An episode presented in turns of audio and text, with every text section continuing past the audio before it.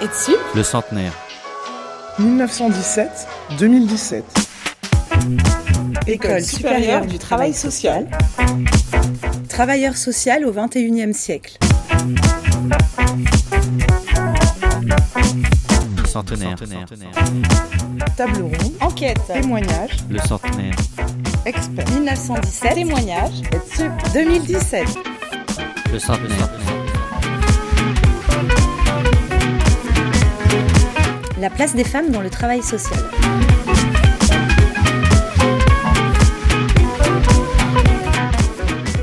Est-ce qu'on peut euh, penser que euh, le travail social est seulement l'affaire des femmes? Si on regarde les statistiques, euh, il est clair que en France, en tout cas, près de 9 travailleuses sociales sur 10 sont des femmes, selon l'INSEE. Alors comment analyser cet état de fait Et pour aborder cette question, pour euh, en débattre, nous avons réuni ce matin des invités qui comptent sur le sujet et qui, à travers à la fois leurs, actions, leurs engagements et aussi leurs travaux, ont participé, je crois, à renouveler le travail social. Alors, euh, pour, euh, autour de cette table ronde, euh, Marianne Modat, qui est sociologue de la famille, professeure honoraire à la HES de Lausanne, et qui a effectué plusieurs recherches sensibles euh, sur les travailleurs et les travailleuses sociales. Bonjour, Madame Pascale Molinier, donc vous êtes maître de conférence en psychologie. Vous travaillez, pardon Professeur. et professeur, je vous prie de m'excuser.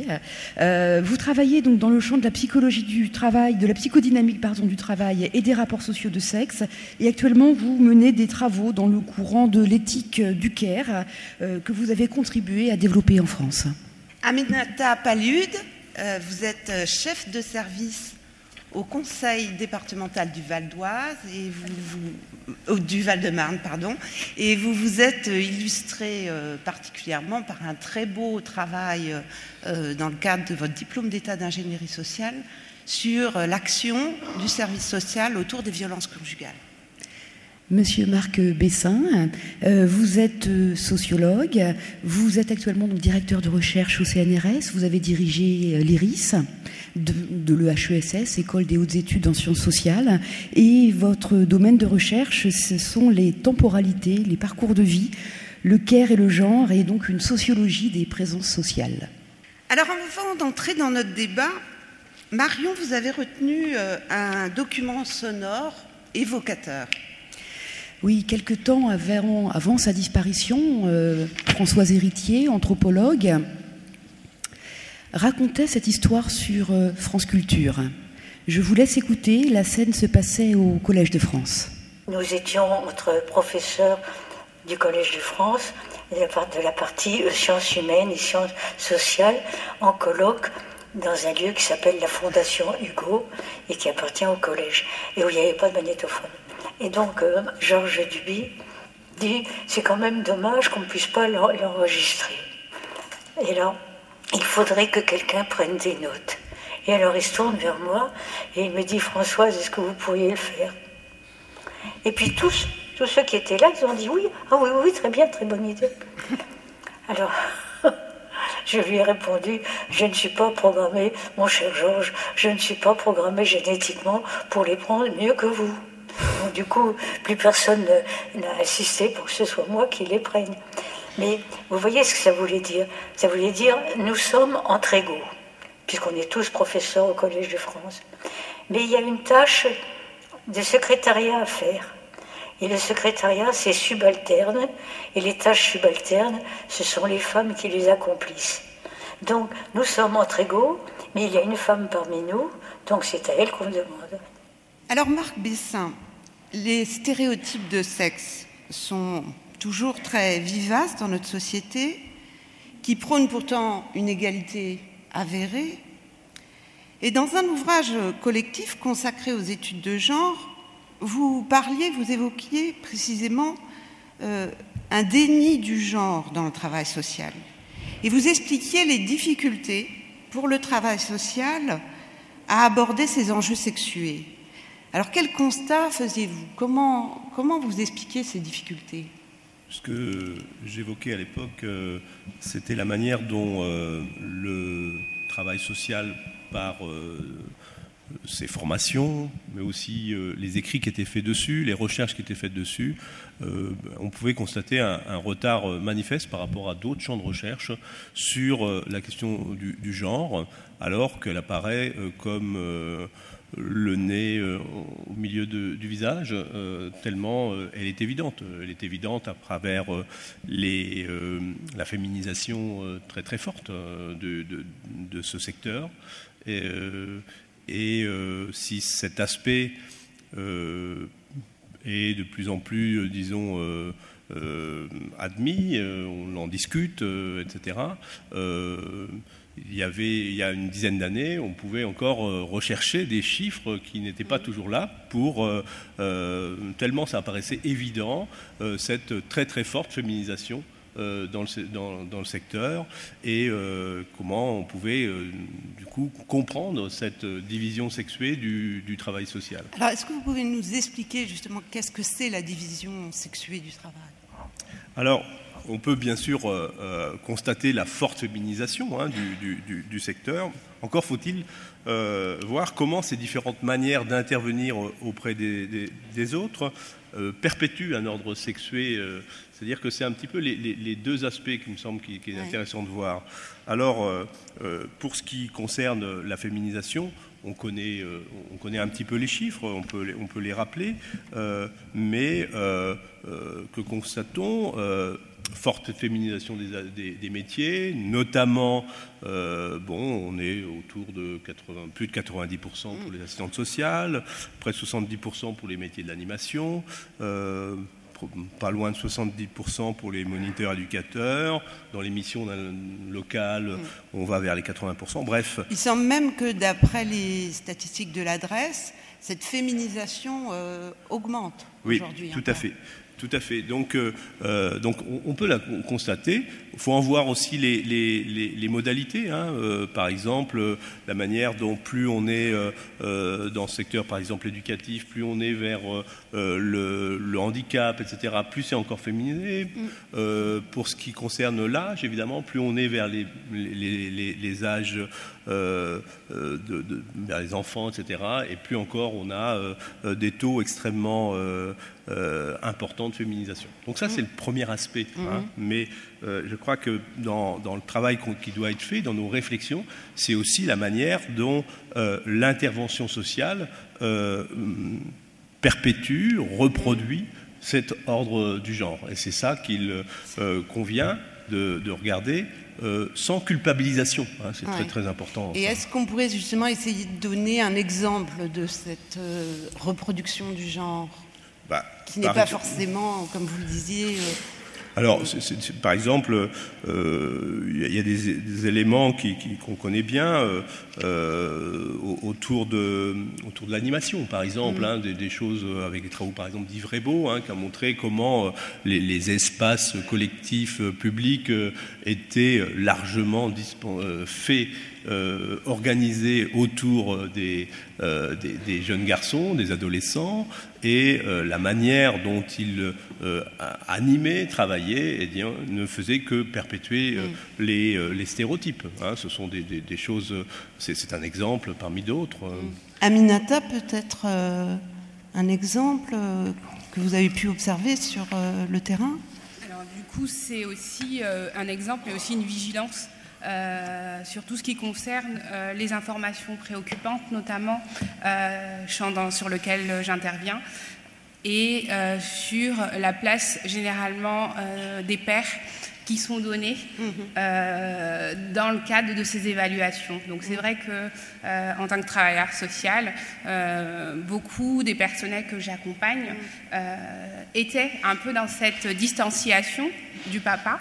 Alors parce qu'on a euh, beaucoup un public très féminin, euh, mais aussi euh, du coup se poser la question de qu'est-ce qui se rejouait aussi dans l'intervention familiale quand on a une quelque part alors d'autres écrits d'autres auteurs en ont parlé mais une surresponsabilisation de la mère dans ce rôle éducatif. Oui. Justement, Marc, vous, me, vous évoquiez pas très, il n'y a pas très longtemps le, le, travail que vous voulez faire avec la caisse d'allocation familiale autour de l'accompagnement des pères. Oui, euh, donc c'est vrai que euh, pour reprendre ce que disait Aminata, donc à l'heure de la responsabilisation des familles, c'est vrai que si au mieux on, on, on regrette l'absence des pères, il euh, ne faut pas oublier que, euh, par exemple, dans les enquêtes sociales, etc., ou dans, dans, dans les, les, les, réflexes des, de, des, des, des, travaux, des, des recherches de, pro, de, situations préoccupantes et tout, eh bien, ce sont souvent les mauvaises mères qui sont les plus systématiquement désignées. Donc, bon, de, de, ce point de vue-là.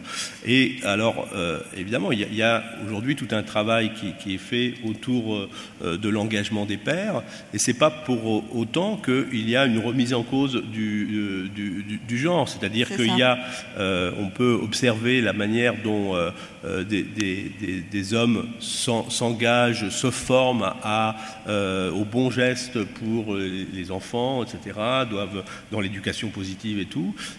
Pour autant, on peut observer des reconfigurations de masculinité dans un discours, par exemple, où on est là euh, euh, chef d'orchestre des émotions, c'est-à-dire que non pas euh, euh, accepter les émotions, mais les aborder de façon rationnelle, bien sûr. Hein. Donc on est toujours dans cette reconfiguration d'ordre euh, dichotomique, hiérarchisant, donc c'est l'ordre du genre, avec de, du, du, côté des émotions, de la proximité, les, les, les, femmes auxquelles on les ramène, et évidemment cette dimension avec distance, la théorie, le discours, les responsabilités, les responsabilités hein, ce qui fait que ce qu'on peut voir à l'œuvre dans les processus des carrières des mmh. hommes au, au, dans le travail social, hein, qui euh, prennent très très rapidement des responsabilités, mmh. ou en tout cas euh, vont euh, euh prendre, soit par la formation, soit par euh, le, syndicalisme, soit, etc., de, des, façons de prendre des distances avec les situations très très concrètes. Euh, Marianne Modac, dans la revue Nouvelle Question féministe, qui a consacré un numéro entier au travail social, euh, vous avez co-signé un éditorial qui met justement en lumière le rôle et la place des femmes, à la fois dans la construction du travail social, mais dans son actualité. Expliquez-nous ce que, ce que cet éditorial mettait en lumière.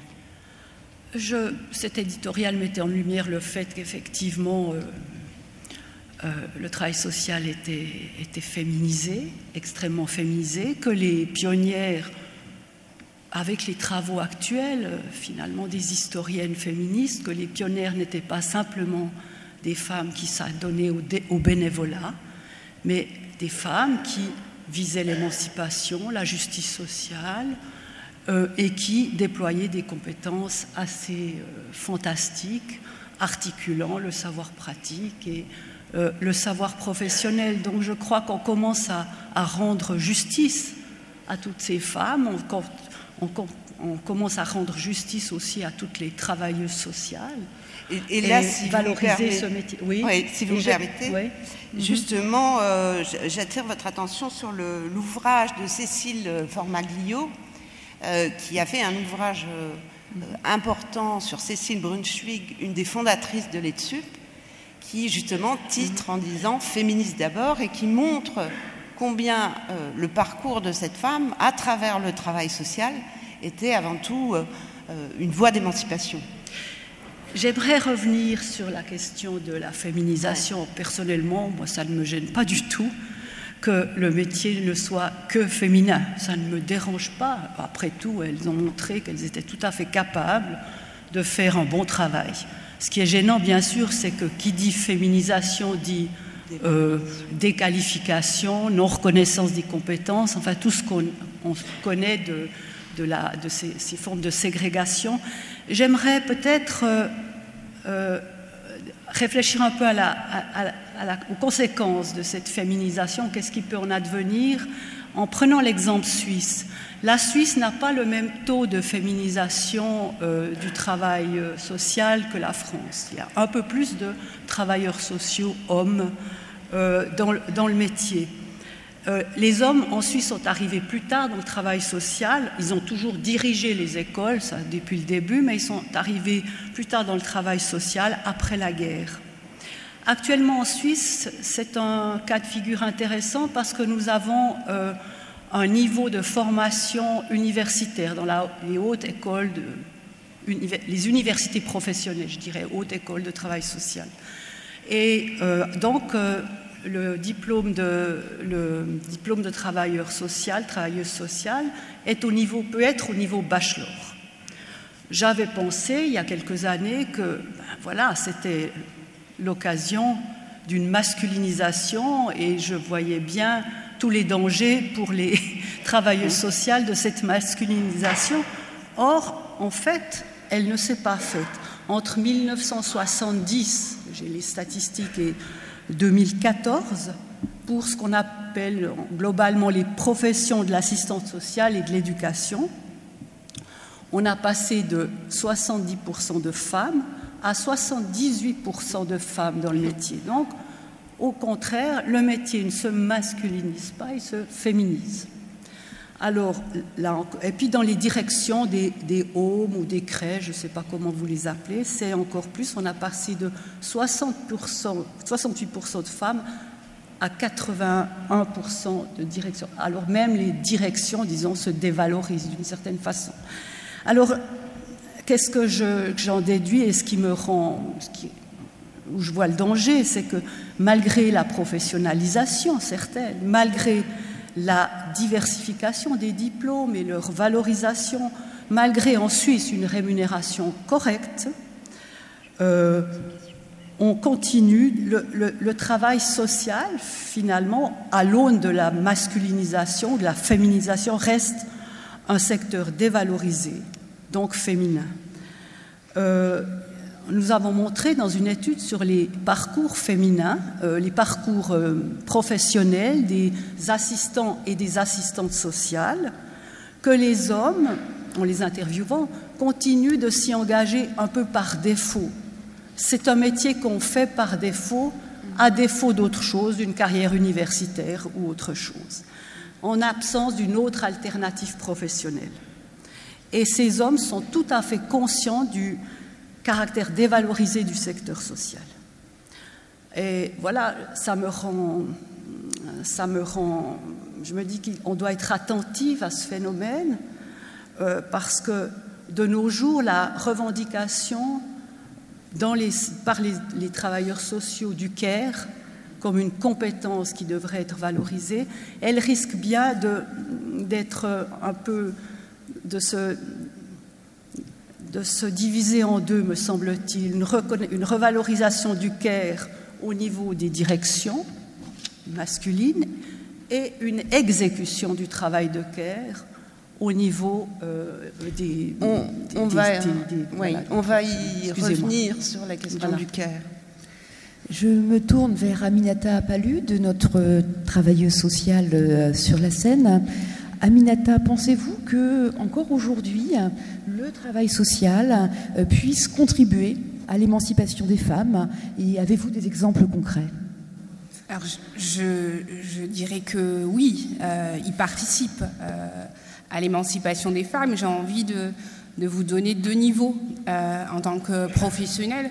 Euh, déjà, parce que voilà, d'assistante sociale, il y a cette possibilité euh, d'ascension professionnelle à travers aussi euh, des formations euh, et des formations diplômantes, euh, comme vous disiez euh, tout à l'heure. Alors j'ai envie de vous dire sur ce point-là, du coup, on sent vraiment euh, cette valorisation aussi euh, autour de cette, de cette montée en compétences. mais il faut faire en tout cas être vigilant à ce que euh, cette euh, émancipation concerne les femmes, mais toutes les femmes, euh, dans toute leur diversité et aussi dans toute leur représentativité. Là encore, je pense qu'il y a quelque chose de l'ordre d'un progrès à penser, à imaginer, pour qu'elle soit à l'image de la diversité de la société et, et qu'elle concerne toutes les femmes. Et sur un deuxième champ, au niveau professionnel, j'ai aussi envie de vous dire que oui, et heureusement, euh, à travers des exemples qui sont tant ceux de l'accompagnement de femmes ou de jeunes femmes dans le cadre de l'aide sociale à l'enfance, de femmes qui ont entre 16, 18 ans. Je parle de cet âge-là parce qu'il y a tout un travail de construction euh, autour de euh, ce que ce que c'est la femme, euh, ce qu'elle représente, autour d'un passif, d'un historique familial, avec des reproductions aussi de ce qu'on a vécu, de ce qu'on a connu. et le travailleur social ou la travailleuse sociale a vraiment un, un levier de conscientisation à faire euh, et qu'il fait, parce que c'est ce que je, constate au quotidien autour des, euh, de ces jeunes filles. Euh, autre, autre champ hein, sur aussi les femmes victimes de violences conjugales, où là aussi, ça fait partie aussi d'un travail de recherche que j'ai effectué auprès d'assistantes sociales et euh, d'assistants de service social. Il y en avait un dans le panel. Euh, mais en tout cas, où c'est euh, vraiment cette dimension de permettre à des femmes, pareil. Alors, on n'est pas sur le champ de l'associatif, puisque moi, je suis, j'interviens dans la fonction publique territoriale. Donc, on n'a pas, n'est pas affiché ce côté aussi militant et marquant que pourrait l'être dans le milieu associatif. Mais pour autant, l'intervention sociale se fait avec aussi cet objectif euh, de pouvoir faire un travail de, euh, oui, de, de, là encore, de conscientisation et de, capacité euh, dont la femme peut faire l'objet. Pascal Molinier, que pensez-vous justement de cette question où on l'a observé à travers les différents témoignages, que le travail de soins, d'attention, d'aide, a toujours euh, été l'affaire des femmes, et toujours l'affaire des femmes. Alors, comment expliquer justement que, que ce travail soit toujours l'affaire des femmes et que conjointement, il soit déprécié? Bonjour. Euh, oui, alors, euh, pour ce qui concerne les assistantes sociales, si ma mémoire est bonne, historiquement, il y a quand même une branche commune avec les infirmières visiteuses. Mmh. Hein, donc quelque chose qui se construit euh, conjointement euh, autour de la figure de l'infirmière. Hein. Il y a cet héritage euh, un peu tenu dans une certaine obscurité du côté du travail social. Mais c'est important quand même parce que c'est surtout autour de la figure de l'infirmière qu'on voit bien hein, comment a pu se construire une figure de salarié Hein, donc de, femmes euh, qui travaillent, euh, euh, construite autour d'une certaine idée que se faisaient, alors en l'occurrence, les médecins, mm-hmm. étaient très puissants à la fin du 19e siècle et très puissants politiquement. Hein, ils étaient euh, très, beaucoup plus euh, présents euh, parmi les députés à l'époque, en France en tout cas, qu'ils ne le sont aujourd'hui. Et donc, une, certaine idée de, de, la féminité qui était, dans le meilleur des cas, c'est-à-dire quand on y mettait les formes calquées sur la figure de Sophie dans l'Émile de Rousseau, hein, c'est-à-dire vraiment la suppléante de l'époux. Euh, et puis, euh, dans le pire des cas, euh, quelqu'un comme par exemple Désiré Bourneville va dire Nous voulions, et là on est dans la trivialité la plus complète, nous voulions un personnel docile et malléable. Et ça, on ne l'espérait pas du sous-prolétariat masculin qui peuplait les hôpitaux à la fin du XIXe siècle. Donc il y a vraiment eu une volonté politique de féminiser la profession et de la féminiser sur le modèle d'une certaine nature féminine, entendue comme euh, dévouée, euh, euh, douce, généreuse, gardant le secret professionnel. Mmh. Garante du secret. et soumise aux médecins. Mais, donc, ça, c'est important de s'en souvenir parce que la féminisation, elle est inscrite dans la subordination dès le départ et, dans une subordination qui, évidemment, euh, concerne les salaires aussi. On parle de dévalorisation, c'est bien, mais c'est un mot pieux pour ne pas dire moins bien payé.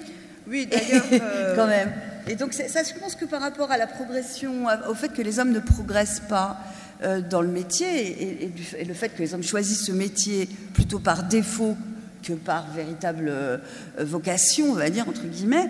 Euh, la question du salaire, évidemment, joue un rôle euh, énorme. Quand vous avez la possibilité de choisir entre beaucoup de métiers qui sont mieux rémunérés, ben vous allez choisir dans la gamme des métiers qui sont les mieux rémunérés. Mm. Or, ces métiers très féminisés mm. sont mal rémunérés parce que pour partie, on considère que ce que les femmes font n'est pas ce qu'elles font, mais ce qu'elles sont. C'est ça. Et justement, euh, pour, illustrer ce que vous dites, Sandra Naon notait en 2011, euh, donc euh, une étude de l'adresse, que le secteur médico-social fait partie des secteurs dont la rémunération est la plus basse. Et voilà. Et où de nombreuses femmes travaillent à temps partiel, et notamment dans l'aide à domicile. Alors, Marianne Modac, comment expliquez-vous que euh, le travail social soit encore euh, empêtré dans ces stéréotypes? J'ai un petit peu de la difficulté à, parler des stéréotypes, mais j'ai essayé, je, n'ai jamais vraiment vraiment compris de quoi il s'agissait. Ah ben justement, j'allais vous demander de le définir. Euh, les filles en rose, les garçons en bleu. Voilà, les filles en rose, les garçons en bleu. propose Pascal. J'ai toujours pensé que, et c'est à tort d'ailleurs, que cette critique des, des stéréotypes apparaissait souvent implicitement comme un, défaut que dont les professionnels devraient, pourraient se débarrasser si elles étaient un peu plus féministes. C'est ma caricature. C'est pour ça que je ne répondrai pas là-dessus, mais je pense qu'il faut répondre en, deux parties sur cette question. La première partie, reprendre cette question de la dévalorisation. À, l'origine, quand même, ces métiers, euh, infirmières, travail social, sont c'est quand même des émanations des, anciennes fonctions familiales dont elles gardent vraiment tous les stéréotypes pour le coup. Hein. Euh, et sont marqués à, double titre par, euh, par des représentations négatives euh, de, ces, de ces, des compétences que la famille mobilise et que ces métiers mobilisent aussi. Euh, d'une part, on le voit encore, et j'en ai mille exemples, ces compétences ne seraient guère plus que des, qualités naturelles, hein, des qualités un peu affûtées quand même, dont, dont se pourrait utiliser que pourraient utiliser les travailleuses sociales sans que ça leur coûte vraiment, sans que ça s'apprenne vraiment, puisqu'elles sont apprises dans la famille.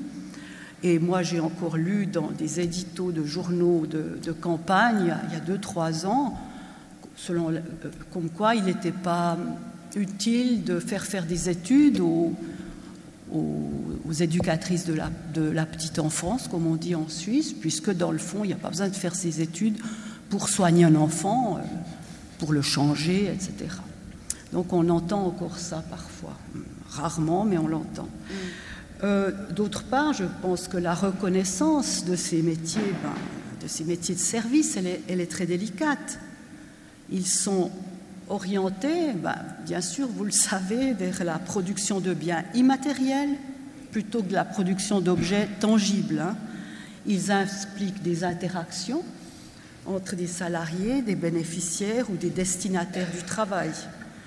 Toutes choses qui ne sont pas mesurables dans l'économie euh, classique. Donc on est difficilement valorisable et c'est toute la question du, travail de care.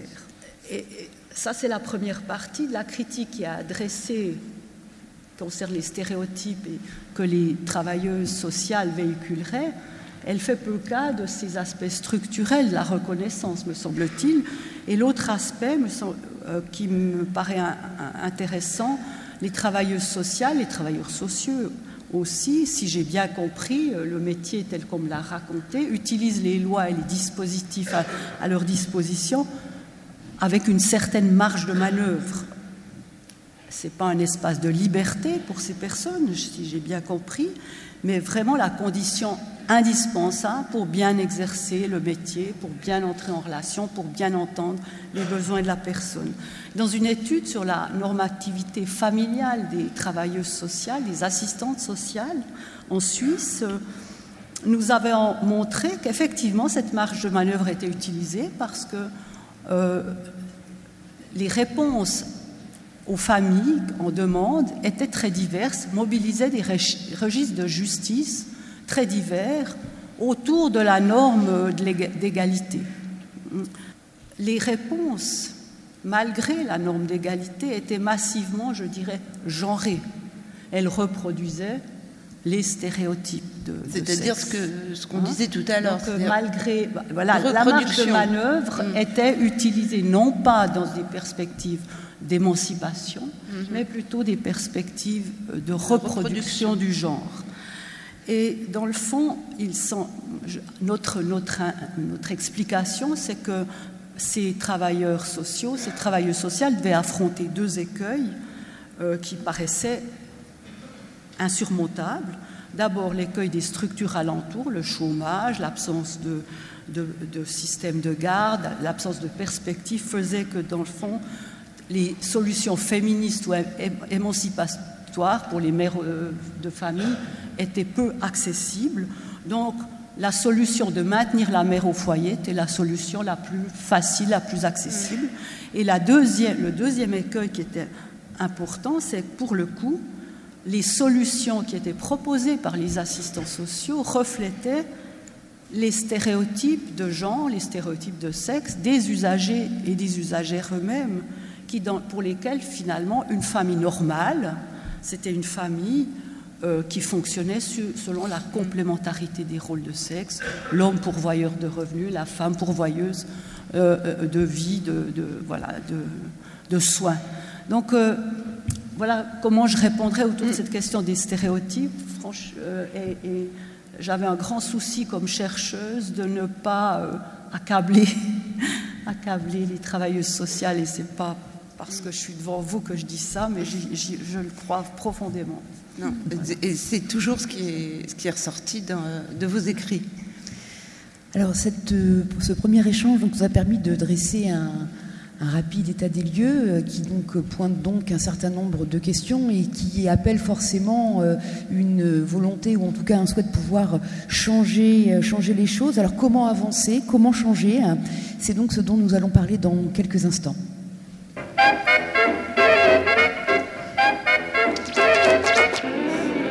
Travailleur social au XXIe siècle. La place des femmes dans le travail social.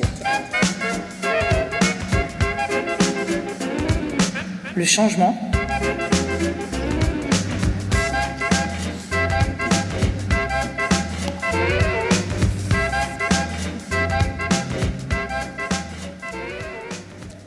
Alors, euh, Véronique, si j'ai bien compris, il s'agit donc de changer les regards, changer les pratiques, et dans ce cadre-là, l'éducation, la formation, qui est notre souci, notre objet à l'école supérieure de travail social, serait donc un des leviers. Mm. Alors comment nous sommes donc dans une école euh, qui forme des travailleurs sociaux à mm. tous les niveaux de formation?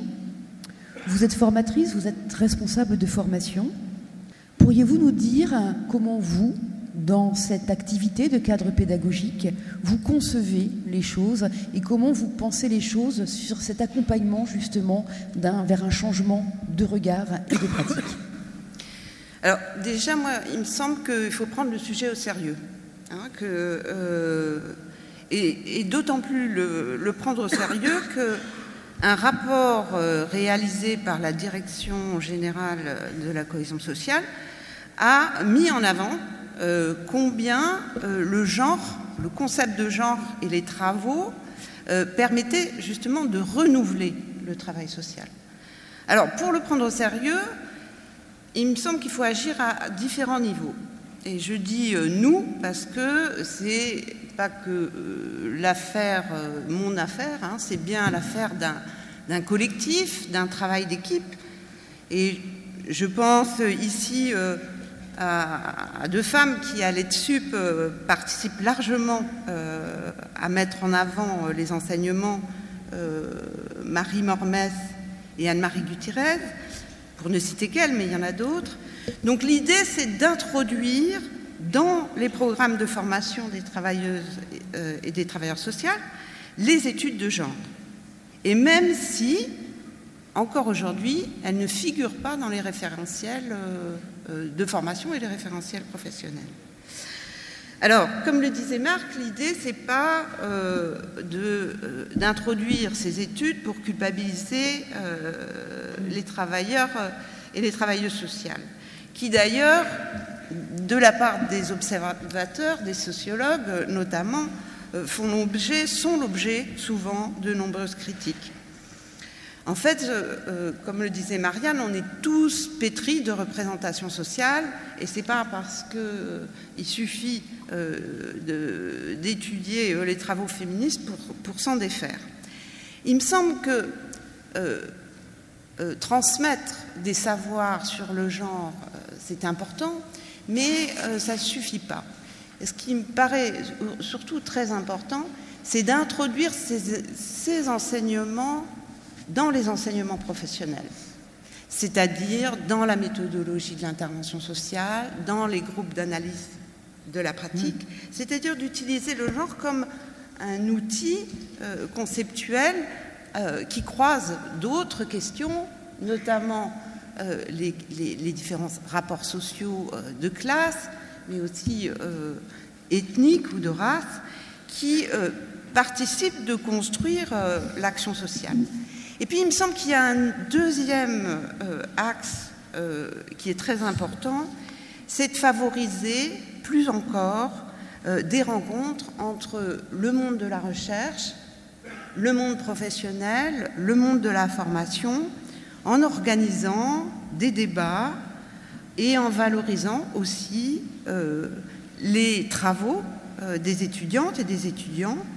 Et ce travail, euh, ben, nous avons commencé à l'engager avec euh, Anne Olivier qui dirige euh, une collection Tessiture et qui, avec le soutien de Claude Rouillet, va permettre justement de promouvoir ces croisements de savoir et en particulier les recherches féministes dans le travail social, qui, à mon sens, sont encore trop invisibilisées, et notamment euh, euh, l'ensemble des travaux euh, euh, des travailleuses sociales sur ces questions, dont justement euh, euh, Aminata euh, va, l'évoquer. Euh, euh, oui, alors c'est vrai que dans le cadre de mon, euh, DIS, mon diplôme d'état d'ingénierie sociale, euh, j'aurais envie de dire que déjà ça permet, euh, au-delà d'introduire euh, cette, euh, cette dimension du genre, ça permet aussi une certaine rupture. et plus précisément, en tout cas dans, dans, dans- mon parcours, ça m'a permis de comprendre que c'était pas un gros mot déjà. Parce que c'est vrai que pour la petite anecdote, j'ai travaillé autour des violences conjugales et donc l'intervention sociale autour de ces, euh, de ces femmes victimes de violences, avec euh, toute une période où j'ai voulu traiter de tout, sauf du genre. Avec du coup une perception assez euh, étriquée de ce que c'est, peut-être, à l'époque, en tout cas ce qui me concerne.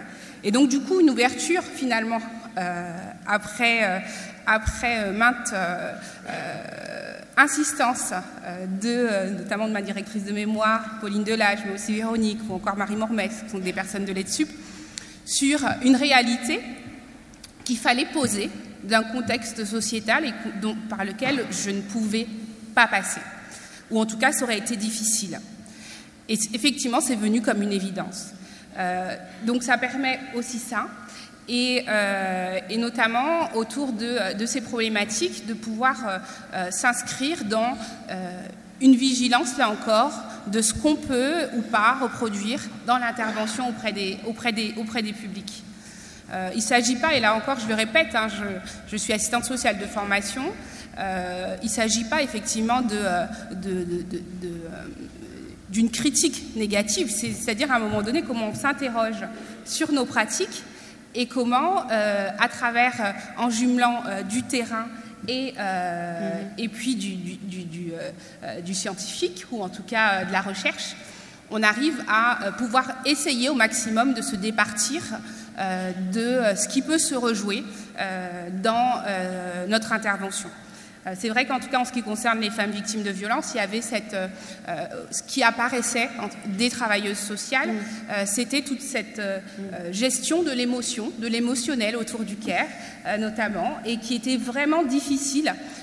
déjà un à évoquer parce qu'on nous parle généralement de juste distance, d'une partie en tout cas en France, qui n'est pas encore euh, forcément euh, très très mise en, valeur, même si euh, des travaux de plus en plus justement dévoilent au-delà d'un savoir discret, mais d'un savoir voilà, qui, qui, qui, existe et qui nécessite d'être professionnalisé. Euh, on n'est pas, euh, ou en tout cas, il faut euh, réussir à, se, sortir de. Il y a une, une connaissance naturelle d'un accompagnement des femmes, et puis finalement des femmes victimes, eh ben, de femme à femme. Il y a peut-être quelque chose qui serait plus simple. Ben non, au contraire. ce qui ressort, c'est effectivement cette difficulté de faire face à des émotions diverses dans ces accompagnements. Alors, on, va, on va y revenir, mais peut-être avant, j'aurais envie de demander à, Marianne et Pascal, l'une et l'autre, euh, euh, vous témoignez de, l'importance de produire de la connaissance féministe. Alors, dans le travail social, euh, qu'est-ce que, qu'est-ce que ça implique, produire de la connaissance féministe? Qu'est-ce que ça veut dire? Je ne sais pas, je vais laisser Marianne répondre sur le travail social. Je, reviendrai sur, euh, plutôt sur la question euh, des émotions. Euh. Oui. J'aimerais citer là un auteur que les travailleurs, les travailleuses sociales connaissent, c'est Becker, et qui, dans un petit article qui m'avait beaucoup frappé il y a très longtemps, posait la question de quel côté sommes-nous en tant que chercheurs. Et je pense que c'est inspirant, euh, se poser la question de quel côté sommes-nous. Et j'espère faire une recherche qui me situe du côté plutôt des, du travail social que plutôt de la connaissance hors sol. Je pense que j'essaye d'éviter, c'est la connaissance hors sol, comme je l'appelle. Et j'essaye de soutenir l'idée d'un point de vue situé, sans aller plus loin. Euh, il me semble que je dois être attentif, si je veux soutenir cette idée-là, à trois points. Ne pas avoir, je l'ai déjà dit, une position surplombante, c'est-à-dire ne pas regarder de haut le travail social ou les professionnels, et bien justement dénoncer les stéréotypes de genre dont ils seraient les, les porteurs, les victimes, les porteuses de victimes en, donnant des réponses à tel ou tel usager. Je pense que ça, cette position-là, j'essaye de l'éviter, j'essaye de comprendre. J'essaye de comprendre aussi que l'individualisation ambiante, les logiques d'activation, la psychologisation, dont est maintenant pétrie l'intervention sociale, en tout cas en Suisse, hein, euh, laisse peu de, place euh, aux, travailleuses sociales ce sont parfois les seuls outils à disposition. Donc j'essaye de comprendre ça avant de penser que les stéréotypes euh, sont de leur ressort. Ensuite, il me semble qu'il faut viser, alors en tant que féministe, une recherche participative avec les, professionnels. Éventuellement, ça serait l'idéal avec les usagers et les usagères, mais ça c'est c'est une autre paire de manches, me semble-t-il.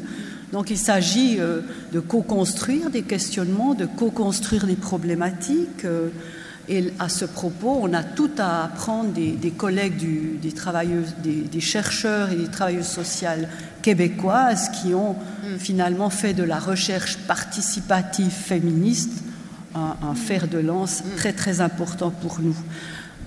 Et j'en profite pour faire un petit peu de publicité. Nous allons sortir avec Véronique d'ailleurs un, numéro de la revue Nouvelle Question Féministe sur l'intervention sociale et qui traitera précisément de cette recherche participative féministe. Ça sortira à la fin de l'année, hein, si tout va bien.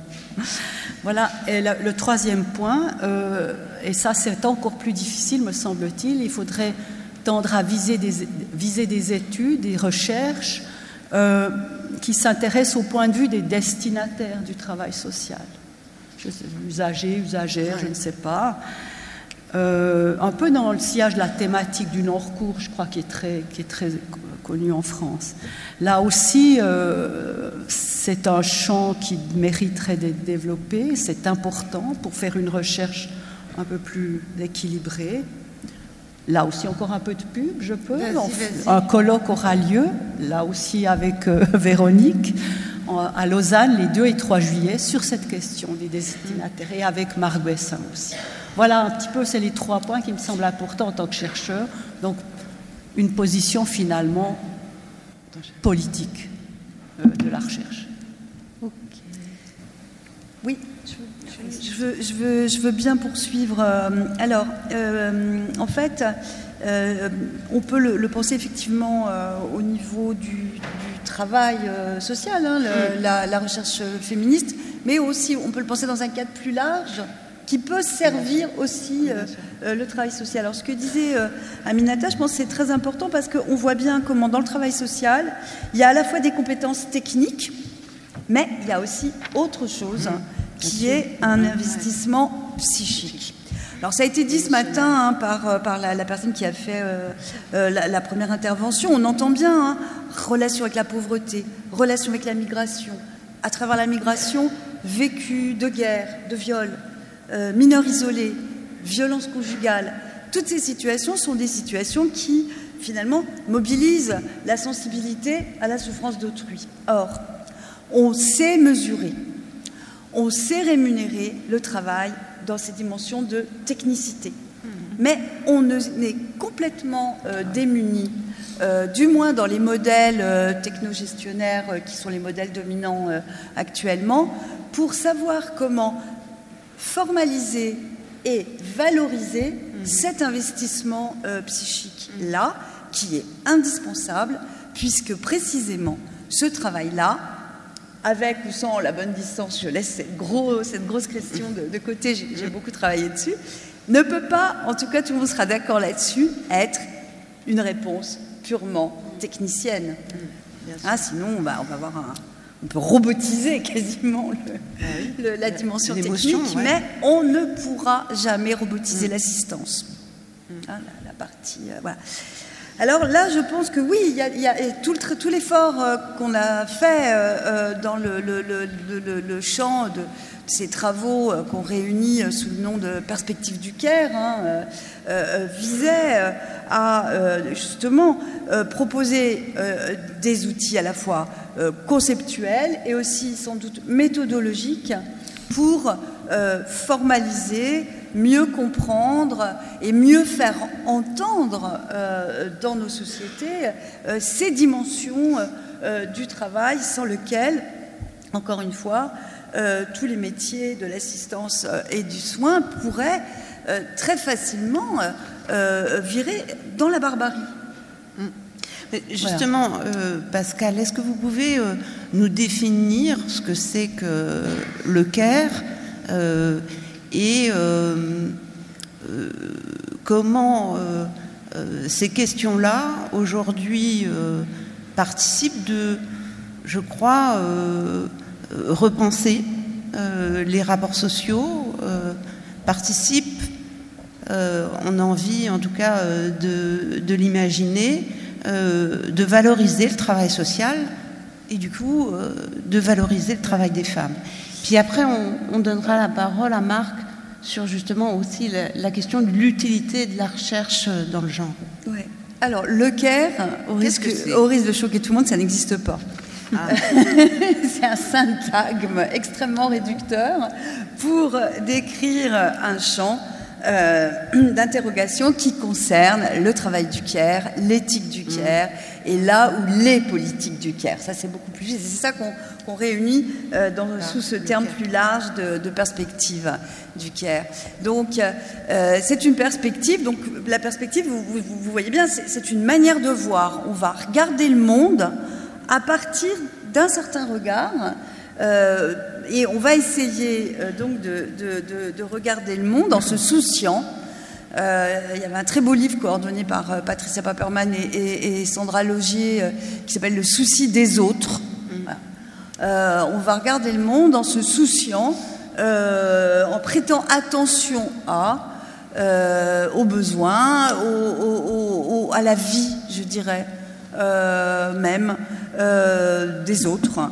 Et euh, en particulier évidemment euh, des autres euh, les plus vulnérables, avec aussi justement un modèle de l'être humain où la vulnérabilité est générique, c'est-à-dire que ces autres vulnérables, eh ben, c'est nous, c'est nous bébés, c'est nous malades, c'est nous handicapés, c'est nous, nous très fatigués parce qu'on a trop travaillé, c'est nous vieux. Même si c'est un mot politiquement incorrect, moi j'aime bien l'utiliser parce que c'est un constat de fait. Il y a un moment où le corps n'est plus comme avant. Voilà. Donc c'est nous dans toutes ces circonstances-là, et puis c'est les autres dans ces circonstances-là euh, euh, aussi. Et quelle place on fait euh, à ces questions-là dans une société mm.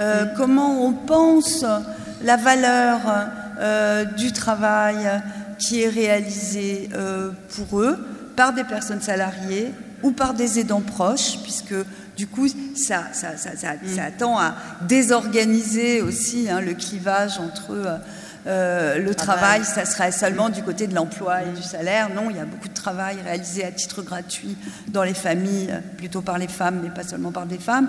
Voilà. Donc c'est vraiment une, une manière de dire faisons euh, du souci euh, de nos vulnérabilités hein, et des autres, euh, une priorité à la fois sociale et politique. Pas si vous serez d'accord ou si vous voulez rajouter quelque chose.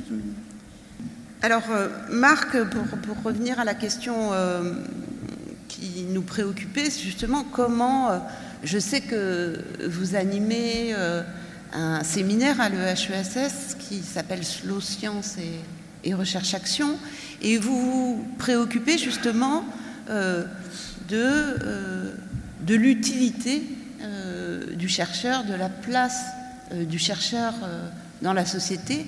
Et, j'ai envie de vous dire justement, à travers vos travaux, comment vous abordez l'utilité de la recherche euh, sur le genre dans le travail social Alors, l'utilité de la recherche, euh, elle, est multiple, hein, bien sûr, euh, mais bah, je ne ferai que, répéter un petit peu ce, que, ce qui a été dit par, notamment par Marianne, c'est-à-dire elle ne serait utile que si elle n'est ni condescendante, ni dénonciatrice, et ni vue de haut.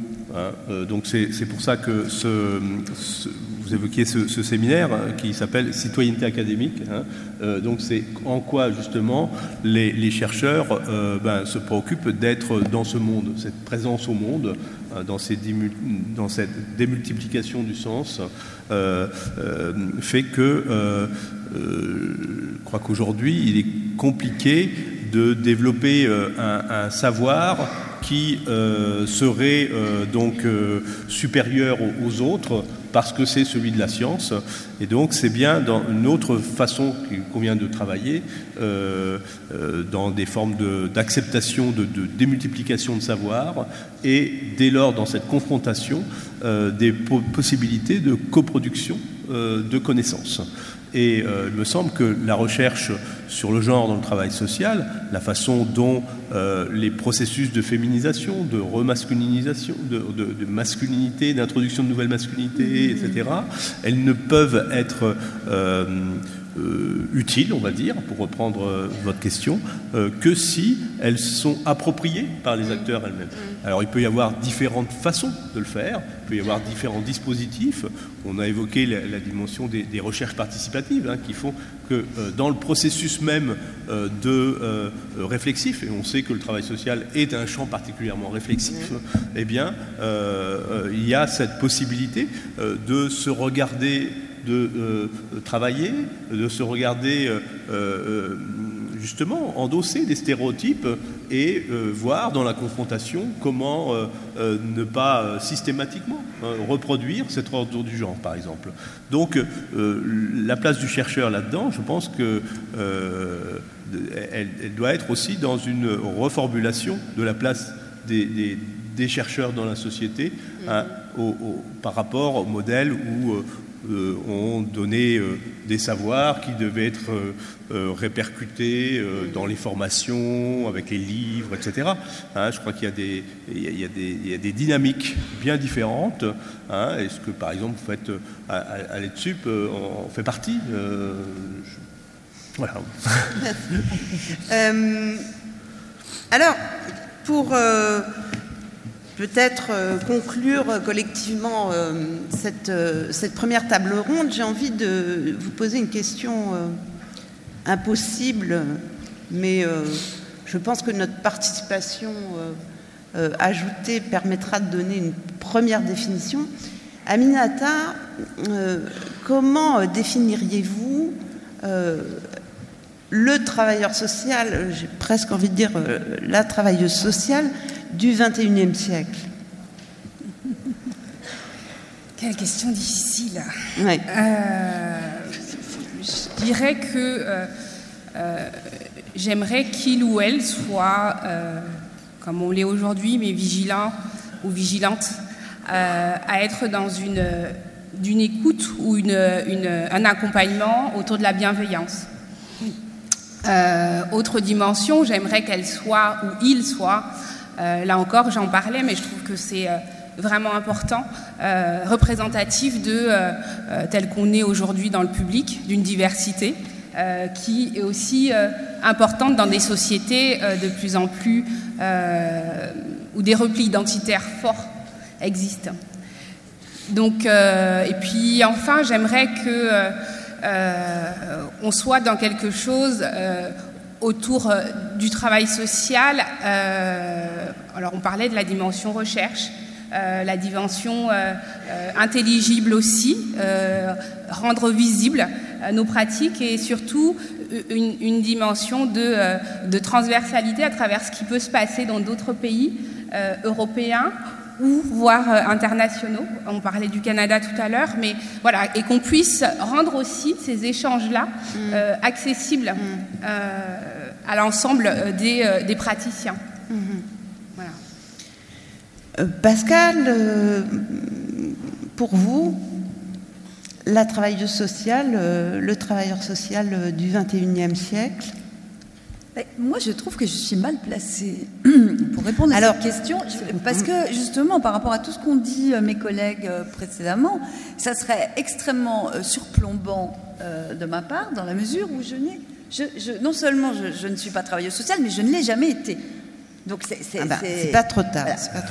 Donc, euh, je, pense que euh, je ne peux que partager euh, ce qui vient d'être dit, mais, mais, voilà. Alors, ce que je peux dire depuis ma place à moi, qui est donc une place d'universitaire, c'est qu'on mm. voit circuler à l'université depuis très longtemps des travailleurs sociaux qui, qui, qui viennent en effet réfléchir sur leurs pratiques. Mm. En général, les travailleurs sociaux, quand ils viennent à l'université, c'est pour faire une thèse sur le travail social. Mm. C'est pas pour faire, euh, c'est pas pour changer euh, d'orientation. Et donc, on, voit hein, des travaux, soit qui sont des stéréotypes, etc., qui ont été évoqués, soit qui sont des normes de genre. On voit quand même toute une série de travaux euh, qui sont des travaux extrêmement critiques et qui peuvent se permettre de l'être puisqu'ils sont faits mm. de, de l'intérieur de la, de la, de la profession. Et donc j'espère que euh, ces collections, euh, ces publications euh, de livres, etc., pourront accueillir des travaux de cette nature qui peuvent tout à fait répondre à ce que disait Aminata précédemment hein, sur à la fois le, besoin de formation en interne et puis le, besoin de valoriser la recherche qui se fait déjà euh, sur le travail social, mais qui, à mon avis, est, peut-être un peu euh, éparpillé et dispersé euh, entre différentes disciplines, sciences de l'éducation, psychologie, mm. sociologie, anthropologie, et évidemment dans différents lieux, puisque ce n'est pas des recherches qui sont regroupées, et c'est peut-être très bien comme ça, sous l'appellation recherche en travail social. Mm-hmm. Ce qui, est, un gros débat sur lequel moi je ne me permettrai pas de trancher. Alors, euh, évidemment, je posais la question à Marianne et Marc aussi, qui vont euh, euh, me proposer aussi des réponses critiques sur. alors, peut-être une autre question. Non, non ça va, j'y réfléchis quand même. peux répondre. Comment, comment euh, le travailleur ou la travailleuse euh, du Caire du XXIe siècle? C'est pas pareil. Non, j'ai quand même. euh, C'est vrai que quand euh, Véronique nous a envoyé cette question, je dis mais comme Pascal, c'est pas à moi de dire ça. Je, je je ne sais pas, je ne me permettrai pas. J'ai dit je ne répondrai pas prudemment, mais et ensuite euh, bon, j'y ai quand même réfléchi et je me suis adressée à à une ancienne collègue, ma doyenne du travail social, ancienne assistante sociale, etc., et qui est euh, à la tête d'une grande, grande organisation professionnelle, et qui a écrit un livre sur le travail social, Verena Keller. Et hum, elle, comme d'autres, disait que, comme d'autres assistantes sociales, qui le disent avec regret, le travail social sera de plus en plus appelé à rendre des comptes, à justifier l'efficacité de ses résultats, à faire des économies. Je pense que ça, vous le connaissez euh, mieux que moi. Et euh, cette, euh, cette, spécialiste, cette professionnelle disait dans le fond, elle prône pour le futur deux choses. Le travail social doit de plus en plus documenter ses résultats, je la cite. Donc il s'agit de contrôler, d'évaluer ce qui est produit, avec, j'imagine, le danger de- d'appliquer des procédures qualité, euh, les procédures des pratiques probantes, hein, avec toutes les difficultés, les défauts de ces, ces questionnaires statistiques sur les pratiques probantes, etc.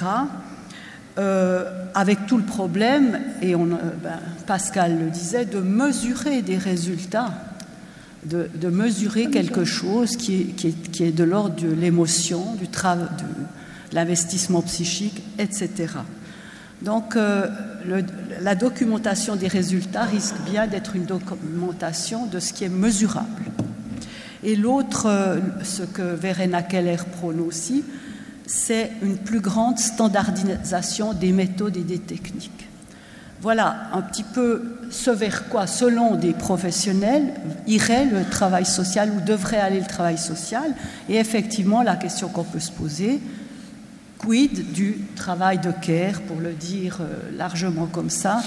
Euh, ce que j'ai vu dans mes recherches, c'est que si les assistantes sociales euh, sont pressées par le temps, doivent faire de plus, réaliser de plus en plus de dossiers dans un moins de temps, elles font du travail gratuit, encore plus gratuit, en dehors des heures.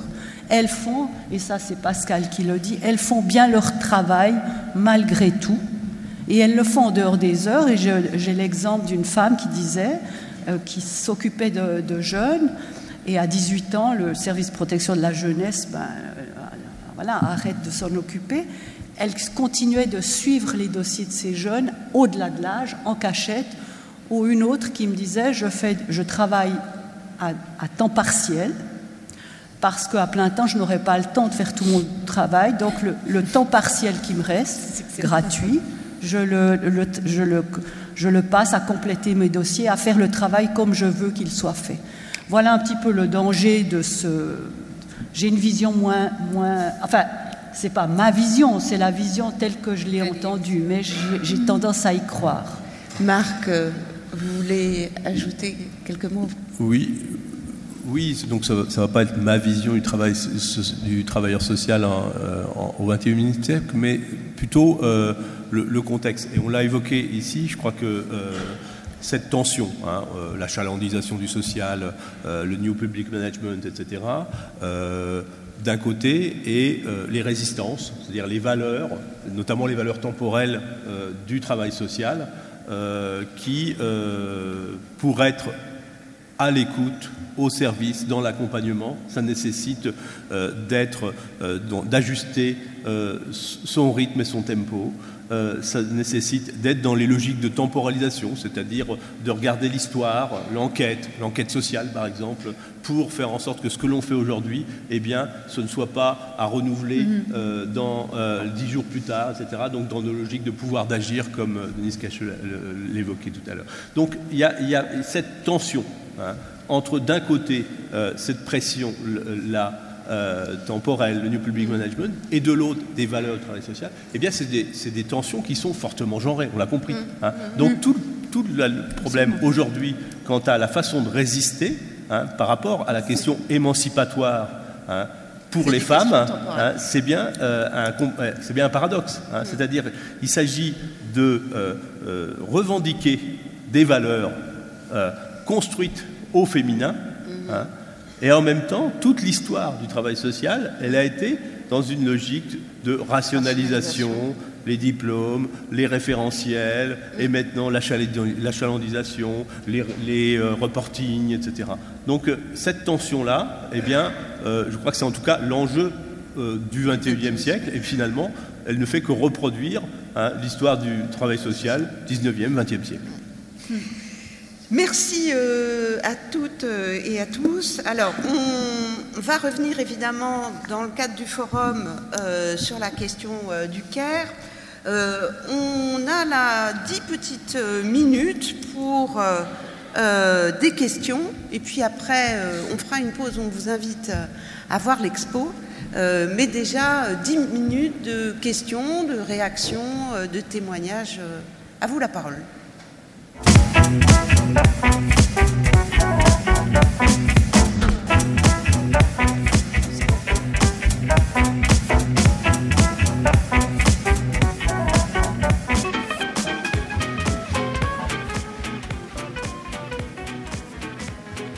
Alors, y a-t-il des... J'ai déjà une volontaire, évidemment, pour la prise de parole, et je pense qu'elle nous ravira. D'autres personnes, peut-être, peuvent se manifester? Alors, je vais peut-être déjà donner la parole donc, à Madame euh, Denise Cacheux. Merci. Oui, moi je vous ai bien entendu. Euh, je veux bien tout ce que vous voulez dans le domaine des stéréotypes, des mentalités, tout ce que vous voulez. Mais je trouve que les travailleuses sociales n'ont pas assez d'engagement syndical et politique. Si elles se bagarraient sur ce terrain-là pour la reconnaissance du métier, pour des salaires, il y aurait plus de mecs. Là, je crois pas.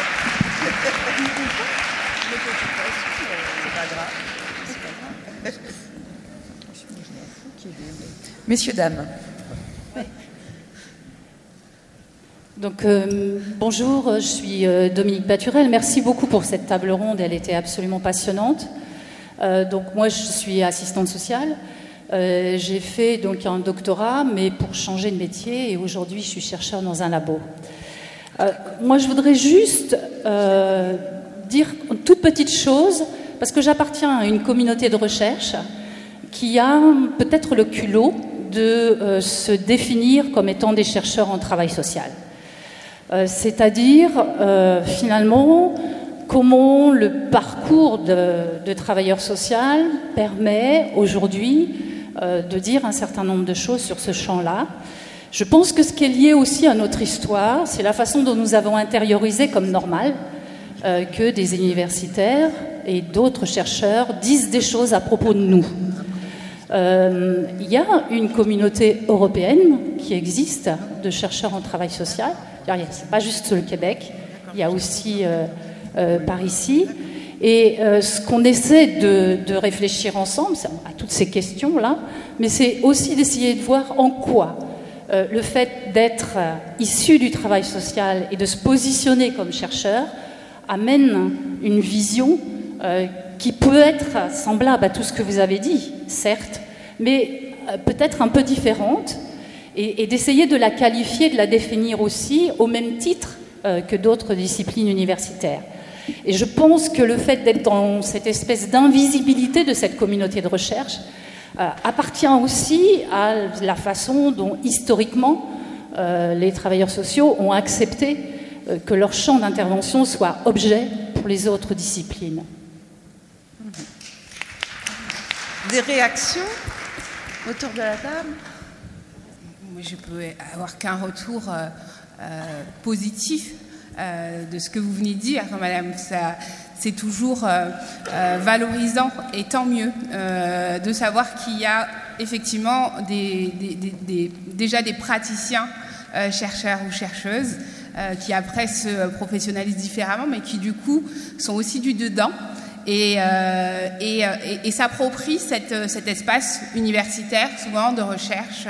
voilà, je pense qu'il y a peut-être à communiquer effectivement sur l'existence et de, ce, de ce travail qui est fourni et, et de la, de la plus-value aussi de ce travail.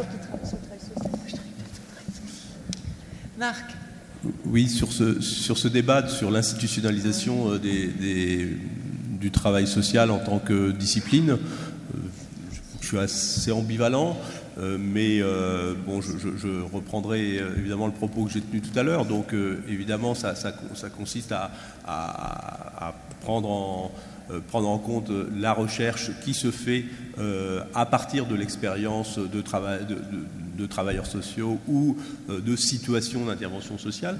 Euh, mais par ailleurs, euh, il faut peut-être anticiper ce que ça veut dire. C'est-à-dire que c'est un champ, les, disciplines, avec des, disciplines dominantes et des disciplines dominées. et il ne faut, pas oublier, ça.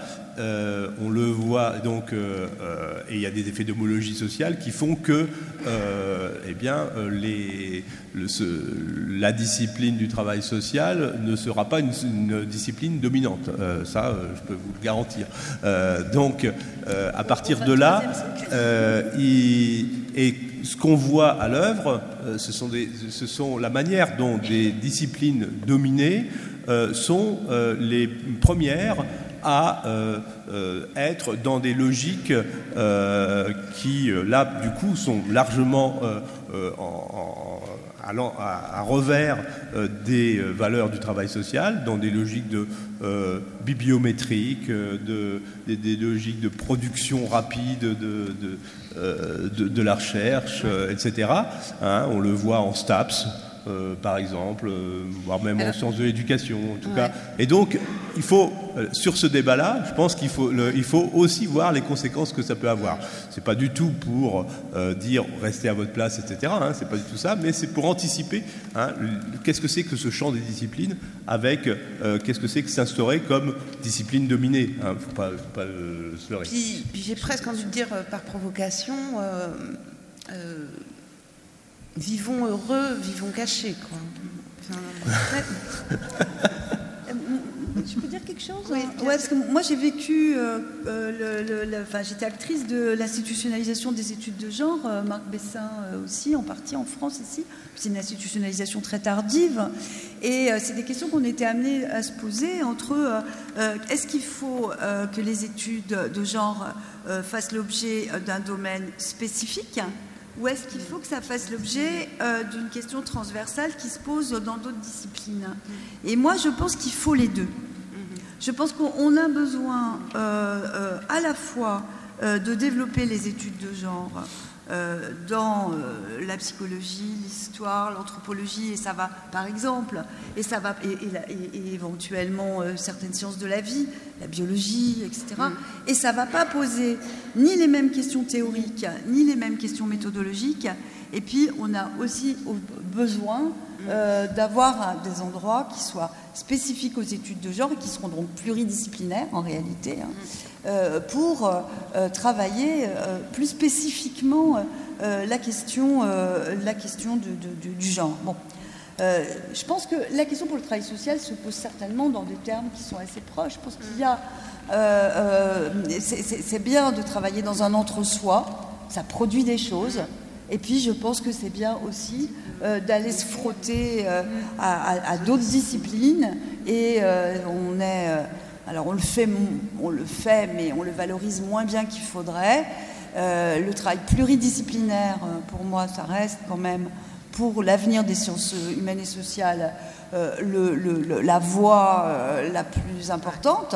Et donc je pense que voilà, il faut pas voilà parce que c'est vrai qu'il y a un confort. Je le sais pour travailler alors plus sur le champ psychiatrique avec certaines équipes assez innovantes, il y a un confort à rester caché. Mais il euh, y a un risque ça. de retour du bateau aussi, euh, c'est de ne pas être en mesure de valoriser euh, convenablement ce qu'on fait d'original le jour où l'espèce de petite niche dans laquelle on était installé vole en éclats pour diverses raisons. Donc Euh, ben, Peut-être encore une question? Bonjour, je suis Estelle Annebert, je suis responsable pédagogique dans une école de service social de la CRAMIS. Euh, je suis responsable de l'enseignement de l'intervention sur l'intervention sociale en formation initiale d'assistante sociale et je me pose la question de comment introduire les questions du genre en formation initiale d'assistante sociale. Vous y avez euh, apporté quelques éléments et j'aimerais approfondir cette réflexion.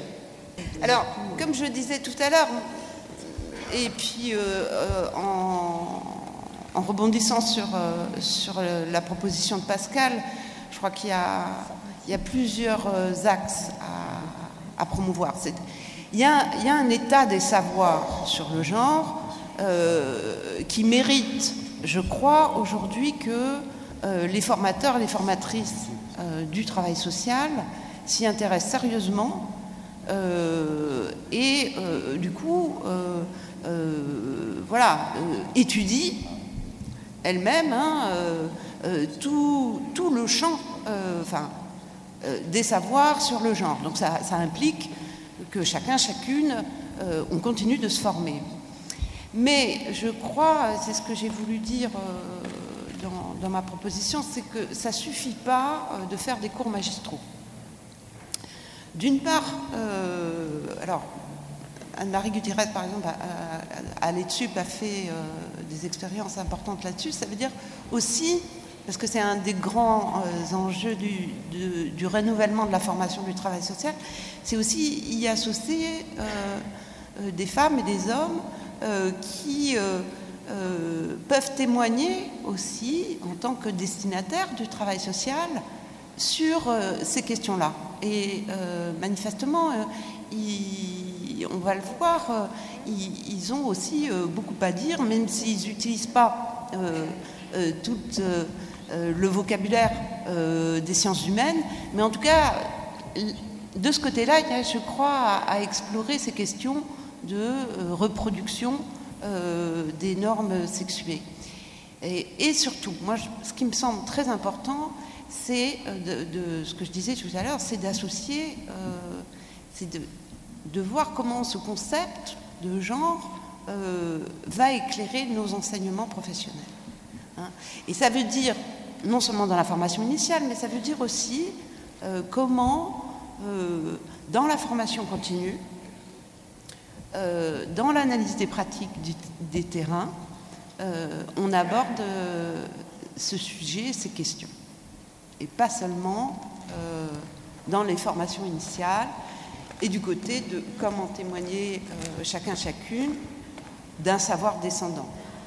Parce que mais alors, ce que tu dis, c'est que ça implique déjà une formation de l'encadrement, et donc il faut quand même dire qu'il y a des masters, il y a des DU, euh, il y a des ressources pour les gens qui, qui, veulent se former. C'est vraiment un, un, un, champ du savoir aujourd'hui identifié, institutionnalisé, et ça implique que, le travail social, euh, euh, qui, à mon sens, est vraiment dans cette dynamique, ben, sorte euh, de ce déni pour, pour que, effectivement, formateurs, formatrices s'intéressent à ces questions et s'intéressent aussi au savoir pratique que, que propose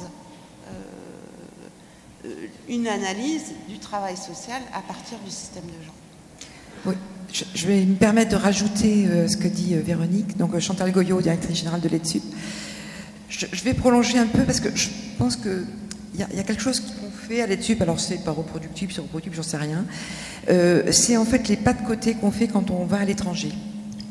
une expérience avec l'Argentine actuellement, où on voit les femmes se battre d'une façon assez extraordinaire euh, sur la défense d'un métier, sur euh, la défense des publics euh, en grande précarité et les échanges qu'on a donc avec les professionnels, mais aussi avec des magistrats. Enfin bon. Et donc ça, ça, nous ouvre un regard et ça nous oblige à nous décaler et à faire des retours. C'est-à-dire en fait à analyser ce qui se passe et à le voir comme une, une, une approche aussi, je dirais, enrichissante de nos propres pratiques. Euh, le travail qu'on fait avec Berlin, demain on aura le directeur de l'école de Berlin qui sera là, même chose. C'est-à-dire qu'en fait, à chaque fois, on se rend compte qu'il se passe des choses dans d'autres pays, euh, des prises en, compte, des prises en charge, des, accompagnements des étudiants de façon un peu différente. Donc ça nous oblige effectivement, les, formateurs et les étudiants, à nous euh, décaler. Et alors après, ça rejoint ce qu'on disait là, c'est-à-dire qu'en fait, comment effectivement à partir de ça, on peut effectivement le valoriser, euh, le, en faire un véritable savoir et euh, ce savoir, le partager, mm. l'amender, le débattre, le discuter, parce que je crois qu'effectivement, enfin, on n'avancera pas si effectivement on n'a pas ces échanges-là et si on ne fait pas l'effort de euh, d'écrire parce qu'à chaque fois les étudiants euh, dans la salle il y en a quelques-uns quand ils partent ou les formateurs quand ils partent ça veut dire que quand ils reviennent effectivement on se réinterroge quand même sur qu'est-ce qui se passe chez nous, pourquoi effectivement là-bas des femmes sont, enfin je dis des femmes parce qu'il y a beaucoup de travail social, je pense en Argentine, où il y a une bagarre absolument incroyable sur la question, euh, je dirais, de la protection de l'enfance et de la protection judiciaire, puisqu'il y a vraiment des problématiques très très lourdes, euh, évidemment, qui sont un peu différentes des nôtres, mais du coup cette différence est un plus, quoi, à la condition qu'on le travaille, à la condition effectivement. Et puis ce qui est intéressant aussi, j'arrêterai là, mais c'est la question de, enfin c'est vrai dans sur certains territoires plus que dans d'autres, c'est aussi la question de l'engagement. C'est-à-dire qu'en fait, euh, Aminata a dit des très belles choses sur euh, comment être travailleur social euh, dans les années qui viennent.